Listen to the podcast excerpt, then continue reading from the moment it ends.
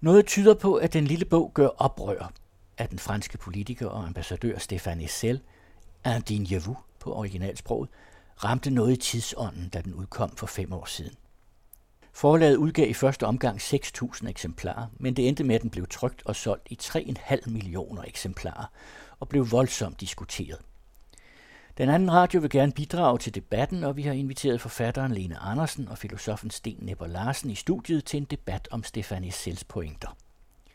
Lene Andersen har selv forfattet et svar til Stefanie Sell, det åbne samfund og dets venner, men først hører vi Sten Nepper Larsen om, hvad Gør oprør egentlig er for en bog. Stefanie Sells lille pamflet er jo skrevet af en 93-årig franskmand, som har levet et langt liv og været ganske politisk aktiv. Og dermed får vi jo en stemme, som opsummerer hele det 20. århundredes øh, elendighed og totalitarisme og protesten imod det.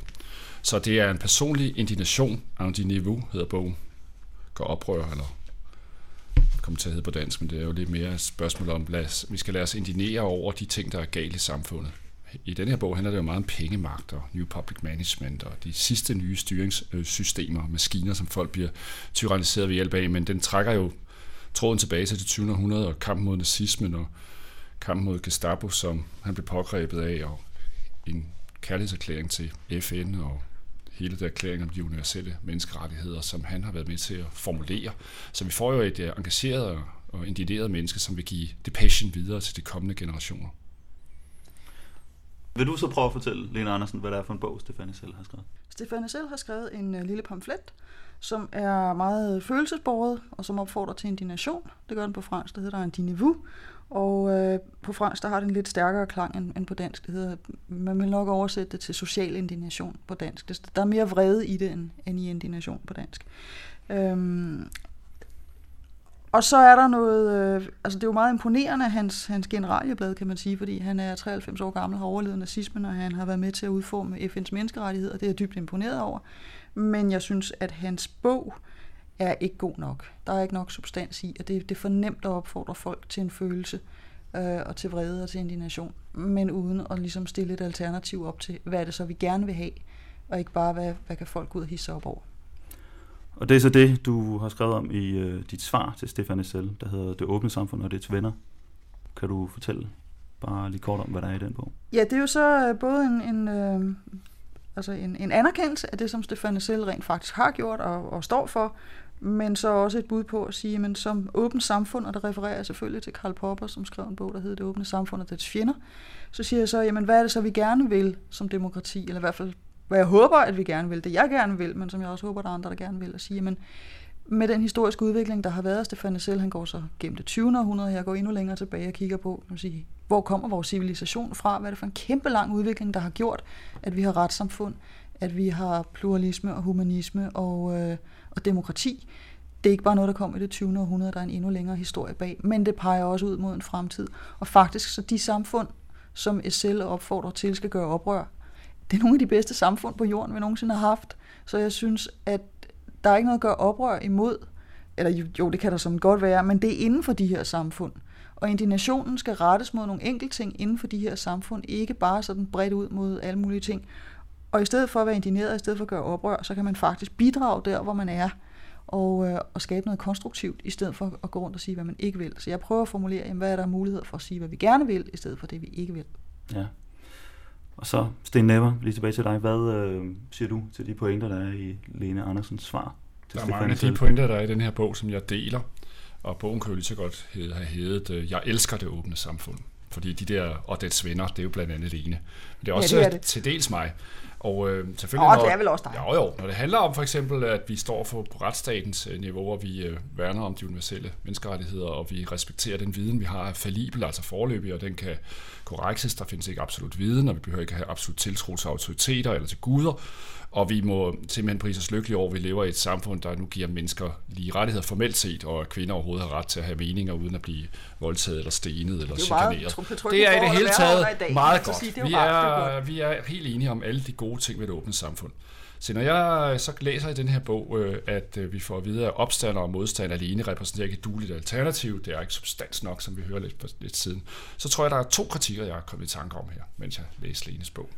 Den ene er, at øh, jeg tror rent historisk set, at meget opstand og meget øh, protest, øh, mange aktioner, er foretaget med udgangspunkt i en relativt udvejsløs og en ikke alt for klar indignation, et ubehag, en vemmelse, en uretfærdighedsfølelse. Noget af det kan føre til politiske programmer, noget af det kan føre til bevægelser, der bliver mere eller mindre klart artikuleret, noget af det kan føre til visioner, men det gør det ikke nødvendigvis.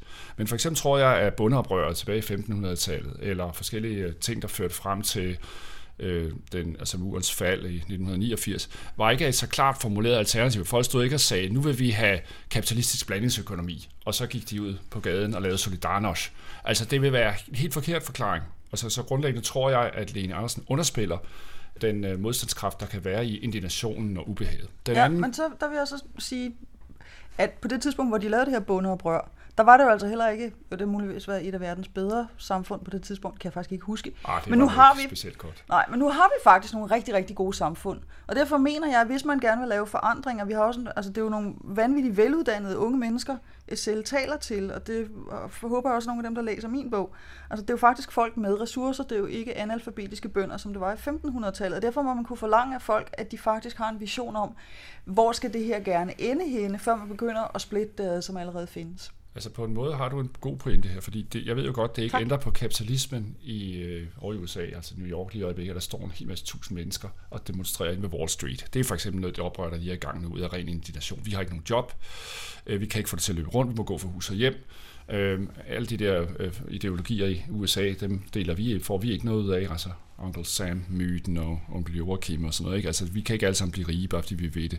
Der er nogle grundlæggende uretfærdigheder. Så står man og protesterer inde i Wall Street, hvor al finanskapitalen er. Altså, det ændrer ikke kapitalismen.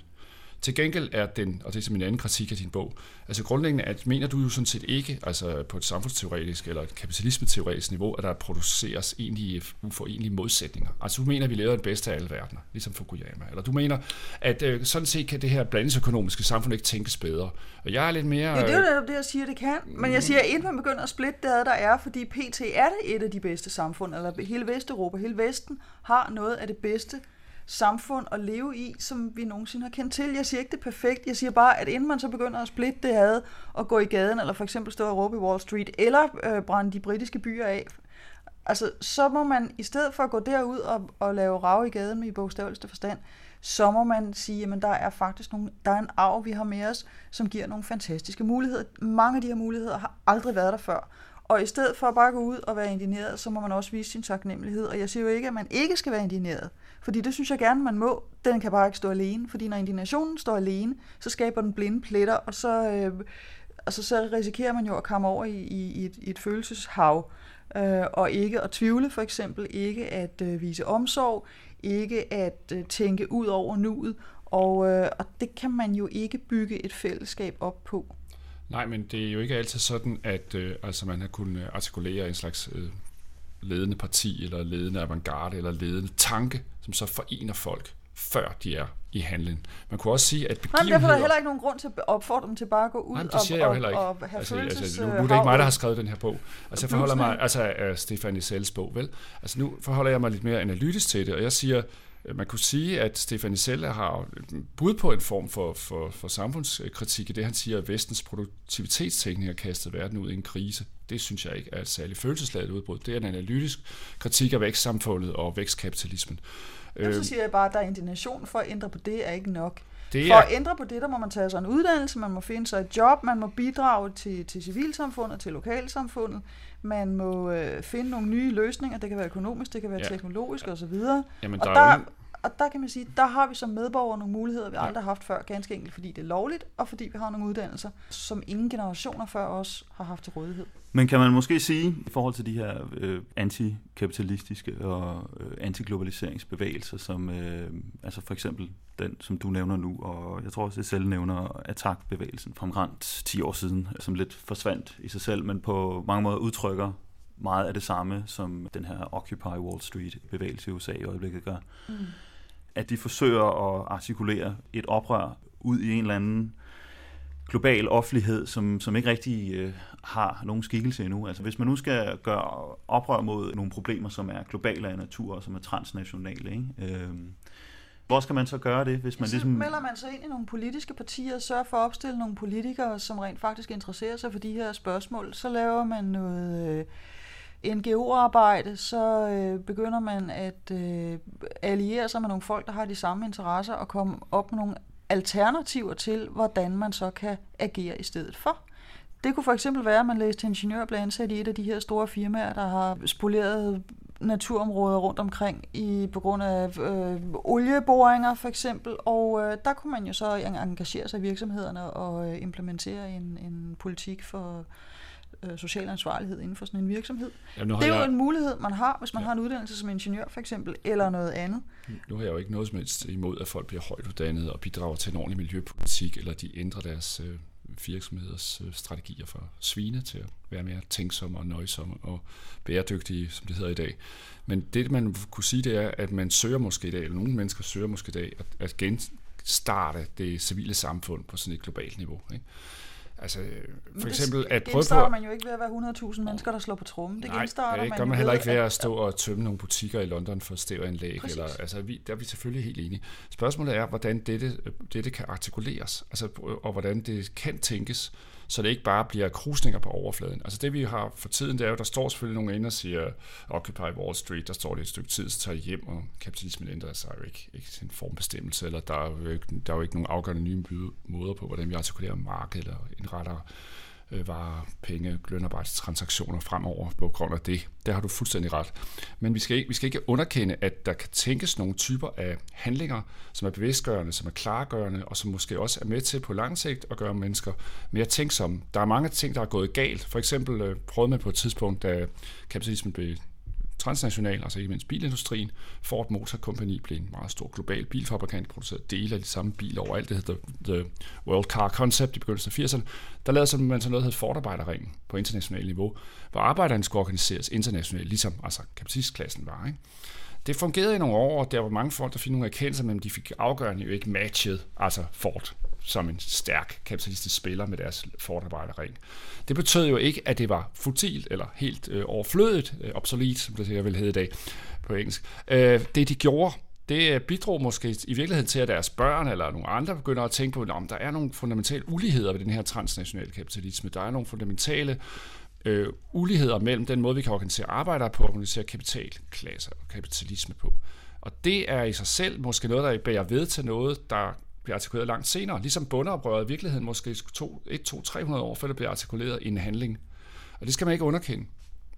Langstrakte bevidstgørelsesprocesser i Nej, folkedybet. Ja, altså, så, hvis man virkelig har noget på hjerte, og det håber jeg selvfølgelig, at der er nogen, der har, og selvfølgelig synes jeg, at, at folk skal øh, altså reagere på de uretfærdigheder, der er i verden. Det er jo faktisk også det, jeg gerne vil med min bog. Jeg synes bare, eller det er mere konstruktivt, og det skaber nogle bæredygtige, langvarige resultater, hvis man tager udgangspunkt i det samfund, der er, og rent faktisk anerkender, at det samfund har nogle kvaliteter.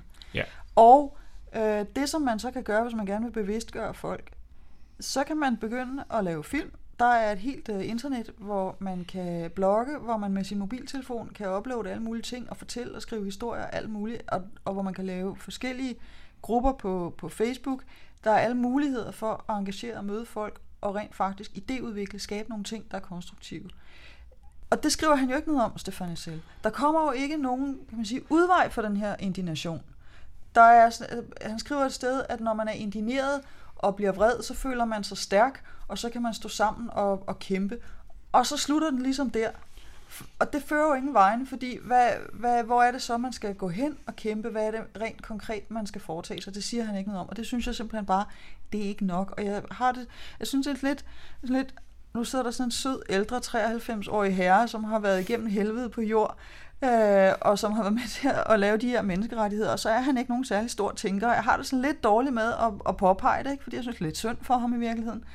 Men, øh, men jeg synes også, jeg har pligt til at sige det, når han oven i kødet beskriver sin bog for at, at anspore de yngre generationer til at tage stafetten op, så må jeg også sige, prøv at høre, den her stafet, du stikker videre, det er ikke den egentlige stafet. Der er en anden stafet, som vi er nødt til at samle op, og den ligger altså lige ved siden af, at kan noget andet. Ja, men jeg vil gerne lige sige, at øh, du har fuldstændig ret i, at indignation sådan ud den blå luft er jo ikke ret, ret præcist Altså fordi Indignation har også franske bønder, eller danske bønder, når de kører deres kæmpe store traktorer ind på rådhuspladsen, og siger, at de vil egentlig ikke leve op til nogen som helst miljøregulativer. Ikke?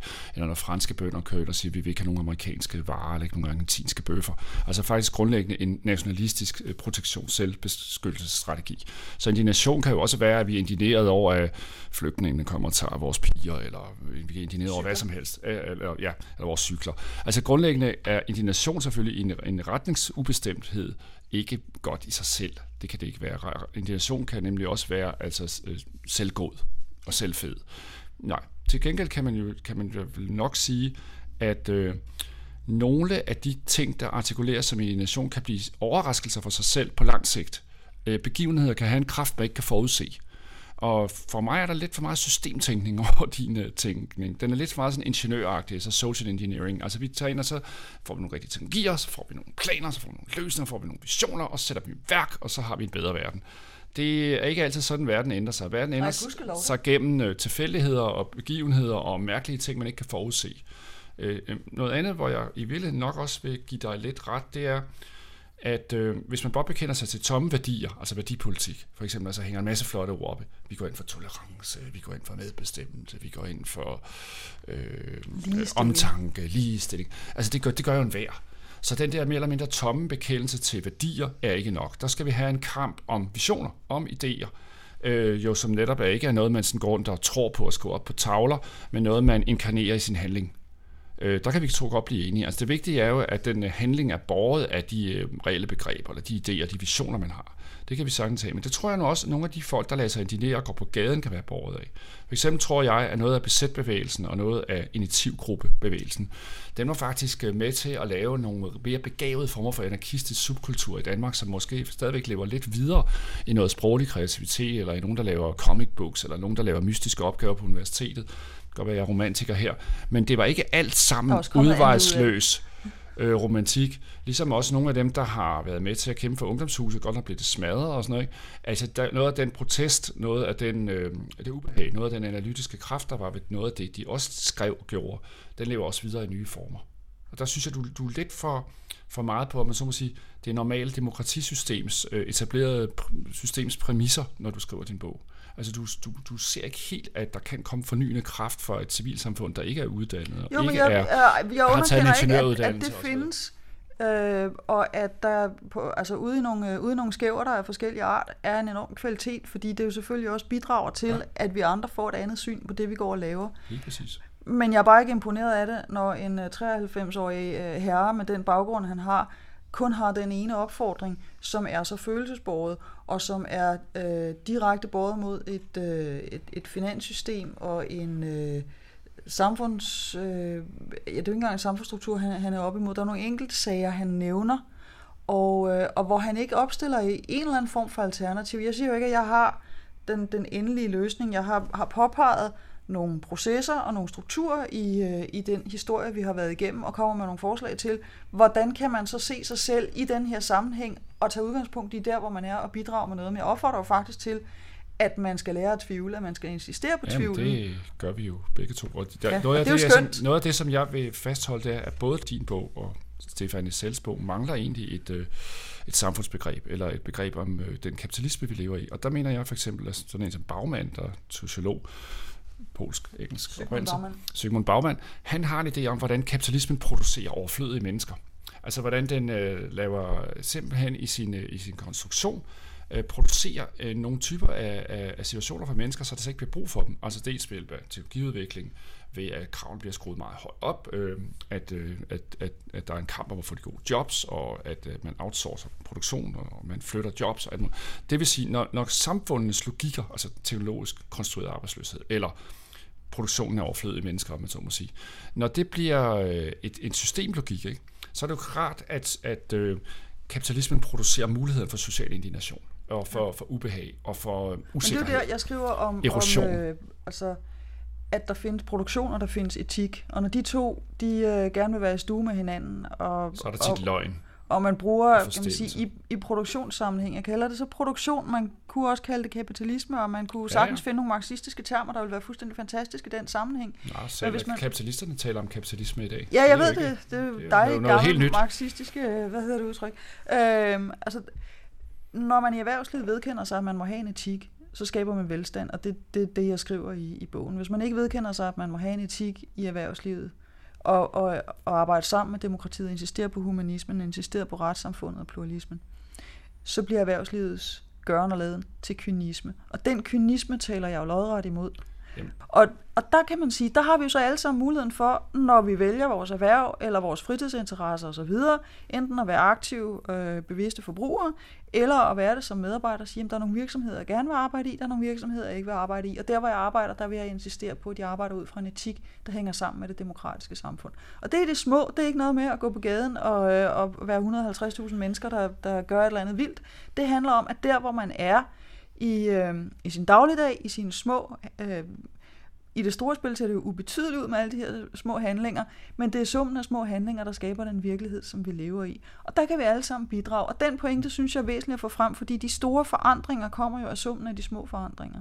Og, øh, og selvfølgelig, hvis, hvis det nu var det mest forfærdelige samfund, vi levede i, hvis det nu var sådan, at vi havde alt muligt børnearbejde og... Øh, øh, hvad hedder det, folk øh, sultede i gaderne, eller der var ekstrem øh, voldsundertrykkelse af borgerne i vores samfund, så er det selvfølgelig klart, at vi skulle gøre oprør. Det er de i gang med i Mellemøsten. Jeg håber virkelig, det lykkes for dem. Spørgsmålet er, om de så har et alternativ til det, der er i forvejen, og til det oprør, de er i gang med. Det tvivler jeg desværre på, øh, at de alle sammen har.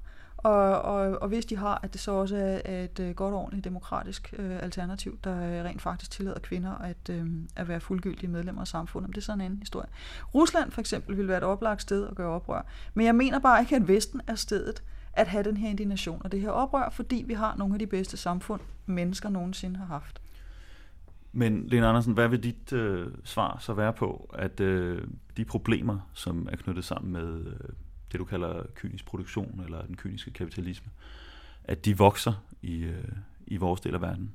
Eller er det forkert forstået, at de... Øh, er, det, det, er, det, er det en forkert analyse, at de vokser, eller... eller? Nej, det tror, den tror jeg sådan set er, er rigtig nok. Ja. Men jeg tror ikke, at billedet er så entydigt, som, som man kunne frygte, fordi der sker jo faktisk i mange virksomheder det, at man begynder at tale etik, og at man udvikler politikker for det, der hedder CSR, altså Corporate Social Responsibility.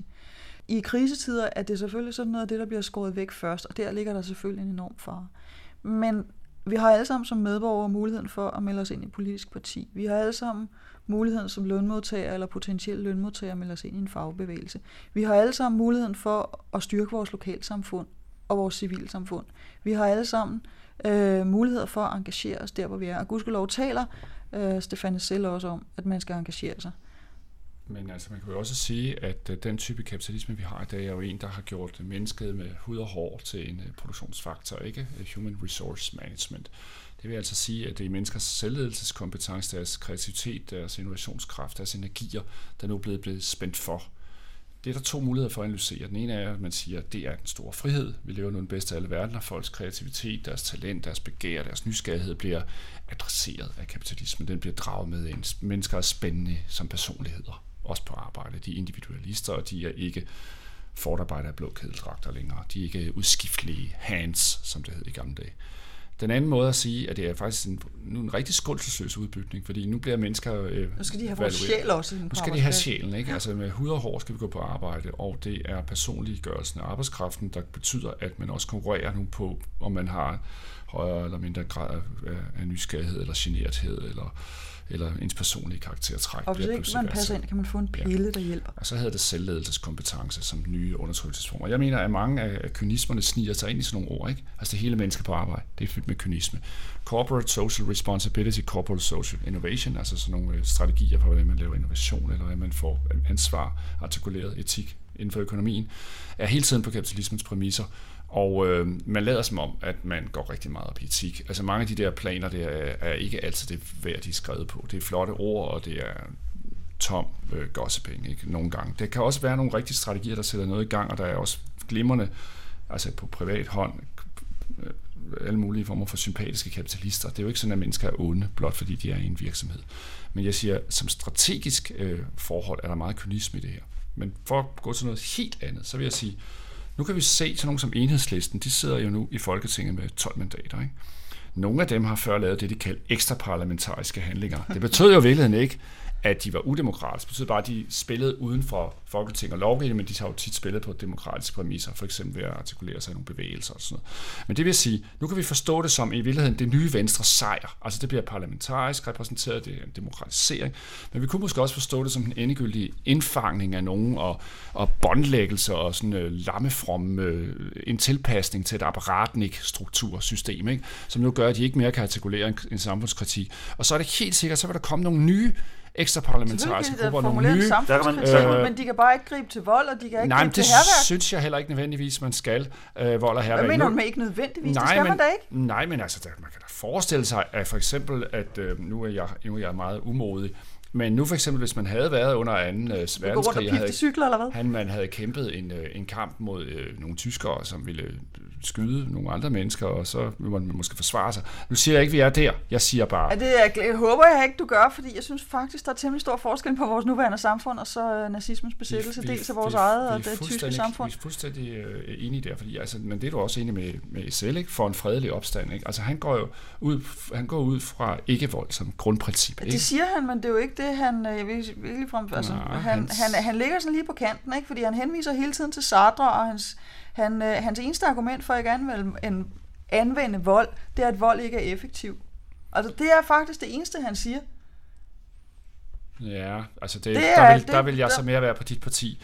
Men jeg siger bare, at øh, der er jo selvfølgelig i, i verdenshistoriens forløb været i nogle situationer, hvor, hvor revolutioner bliver artikuleret ved hjælp af vold. Ikke? Altså jo. en fransk revolution, en russisk revolution.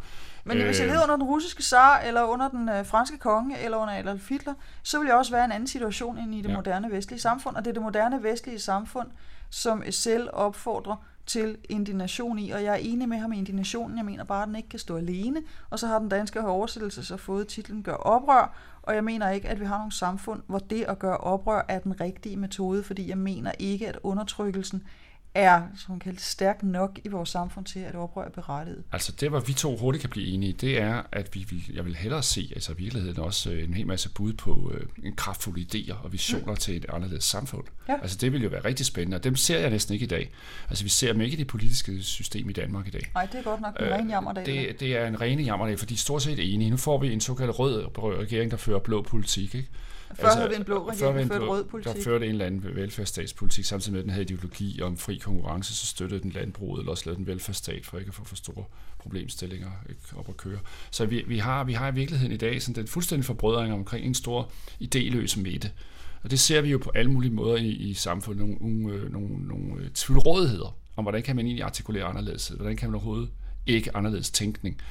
Øh, det ser vi både i den pædagogiske verden, det ser den kunstneriske verden. Nu Stefan selv havde haft samme succes med en, øh, med en bog, der bare hed Læs og tænk, ja, eller, eller Byg civilsamfund, eller øh, øh, find på noget, som, øh, som gavner. Altså, det gør oprør, eller en dinavou. Det jeg oplever, han... Sig noget, han, som ikke allerede er tykket på. Ja, og spyttet ud igen. Ja. Øhm, altså, jeg må desværre sige, at min mistanke går på, at når hans bog har fået så stor succes, så er det simpelthen fordi, den masserer nogle følelser, som findes i forvejen, og folk har følt, at, at den her indignation, jeg går og føler, og som gør, at jeg bare kan ligge hjemme på sofaen og jamre, den har jeg nu et helt bogværk, der bekræfter mig i, og så behøver jeg ikke gøre andet. Og Nej, det er sådan en nem helt, løsning. Altså, jeg tror ikke, det er helt rigtigt. Jeg tror, at der, det, der sker, at det også artikulerer en, en fransk fornemmelse. Altså, der er, den er, ja, en fransk fornemmelse altså, der er, det ja, er... Jo, jo, nej, nej, der mener jeg, at der er meget stor øh, social elendighed i meget stor del af Frankrig. Altså i øh, det der banlieue-kvarter mm. omkring de store byer, og ikke mindst omkring Paris. Altså en, en udvejsløs protest, dem, folk der er blevet parkeret. Det tror jeg blandt andet nok, det kan være. Jeg tror netop sådan let en lille tynd bog der, der er blevet solgt i hvad det ikke to millioner eksemplarer selv i Frankrig. Ikke? Jo, det kan altså ikke være to millioner intellektuelle eller mellemlagsfolk, der har lagt det ind ved siden af de arkitektur hæftige bøger, der ligger der på glasbordet. Det, kan, det, det må ligesom være kommet bredere ud i, i jeg tror masserne. Mere det, jeg tror, det er mere det stireoler i fyrtræ, men byt nu med det. Ja, okay. Men den, den finder nok en større udbredelse end så mange andre bøger. Og jeg tror, at hvis man nu er opdraget for eksempel med med egalité, liberté videre øh, øh nede i Frankrig. Altså nej med de tre flotte ord for den franske øh, erklæring der om, hvordan de ser egalité, altså liberté og så videre, og fraternité, altså frihed, lighed, broderskab, og man har gået i skole i Frankrig og lært, at alle har lige muligheder, og vi har afskaffet kongen, at vi afskaffet religionen mere eller mindre, og nu har man sine frie muligheder, og vi har oplyst fornuft, og vi har rationalisme, og så sidder man i et andet boligkvarter og har hverken fået job, eller egentlig nogen særlige indkomster, har en, muligvis ikke engang nogen anerkendelse fra samfundet, og er kommet fra Algeriet i tredje generation.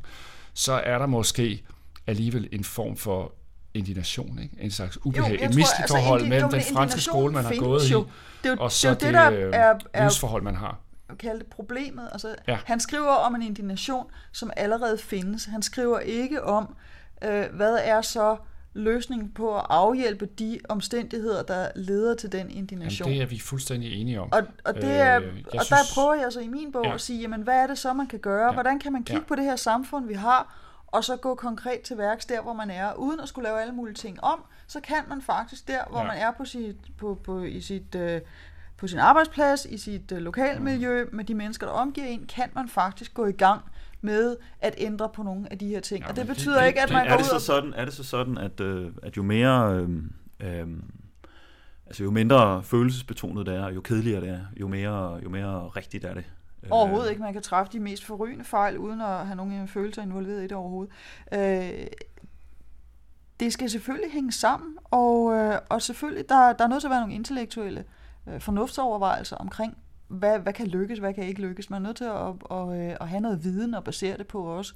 Selvfølgelig skal det appellere til vores følelser, det skal give mening. Og, øh, og det skal også på en eller anden måde hænge sammen med den der store historie om, hvem er vi selv. Og, øh, og tidligere havde man øh, religionen til at, at forklare det.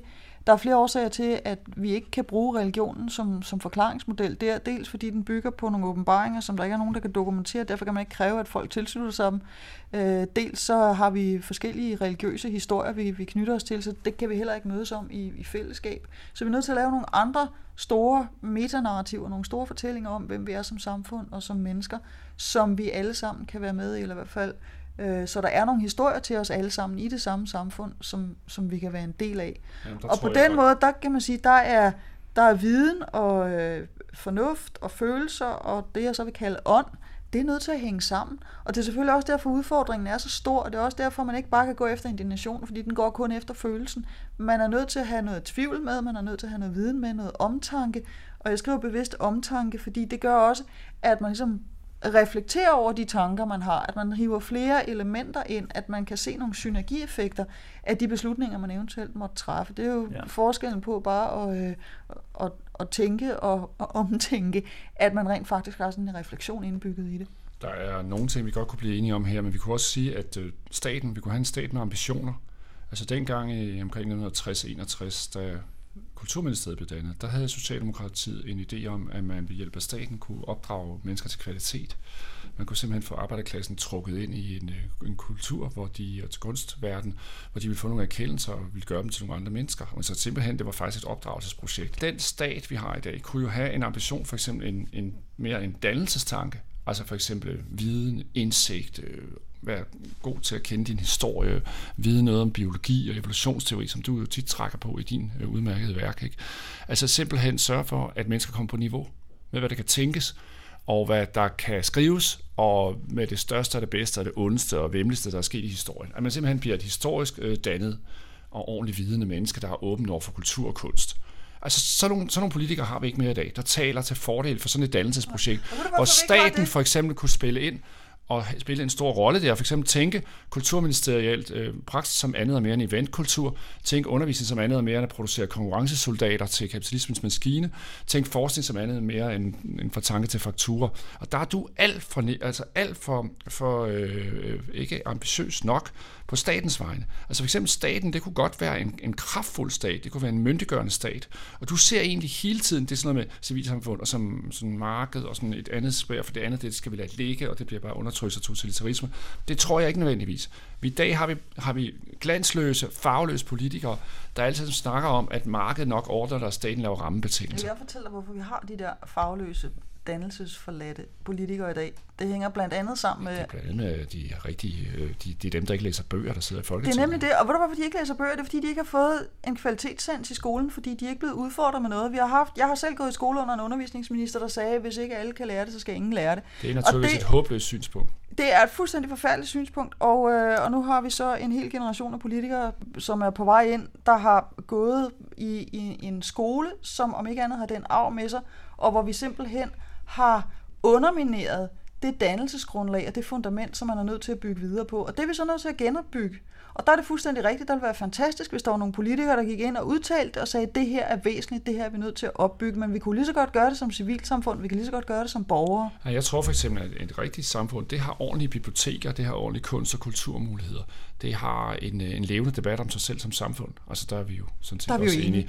Men, og det er præcis det, der ikke sker. Hvis du overlader dig til markedet og til øh, forskellige typer af kulturprodukter, entertainment og infotainment-struktur, og, og hvis du laver eventkultur og det hele, det hele skal kun leve, hvis det er på markedspræmisser, eller skal det ikke leve og sådan noget. Hvis det er den logik, der er præget, og det er New Public Management-systemerne, så får, vi, så får vi det dummeste af alle dumme samfund, ja. ikke? med uddannede mennesker, der render rundt og ikke så, ved noget og slås om at få der, personlig sige, vinding ud på markedet. så ikke nok. Der kan man sige, Nej. der må opfordringen ligge til at gå ud og få noget viden, gå ud og, ja, og udfordre dig selv. Men derfor Sørg for, at du kender forskel ja, på, hvad der er din personlige klare, overbevisning, og hvad der er objektiv fakta. Det klarer samfundets normale demokratiske struktur ikke af sig selv.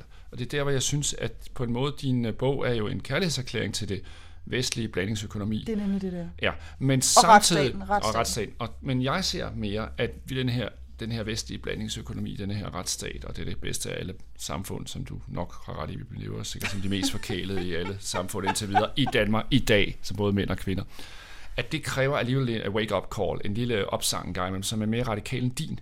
Altså du digter videre inden for rammen, men jeg synes, at rammen i sig selv kan være dræbende. Altså det betyder ikke, at jeg vil have noget andet end demokrati. Nej, det kan du bare se. Nej, det betyder jo grundlæggende, at jeg vil have en mere substantiel kritik af den kapitalisme, vi har nu. En substantiel kritik af statens manglende ambitioner. En substantiel kritik af undervisningssektoren, forskningssektoren. Jeg glæder mig til at se din lille bog på Jamen, øh, den på har jeg jo lige skrevet. Den kommer fra Aarhus Universitetsforlag. Ja. Den hedder Dannelse. Og, øh, og den har jeg jo skrevet forleden nat.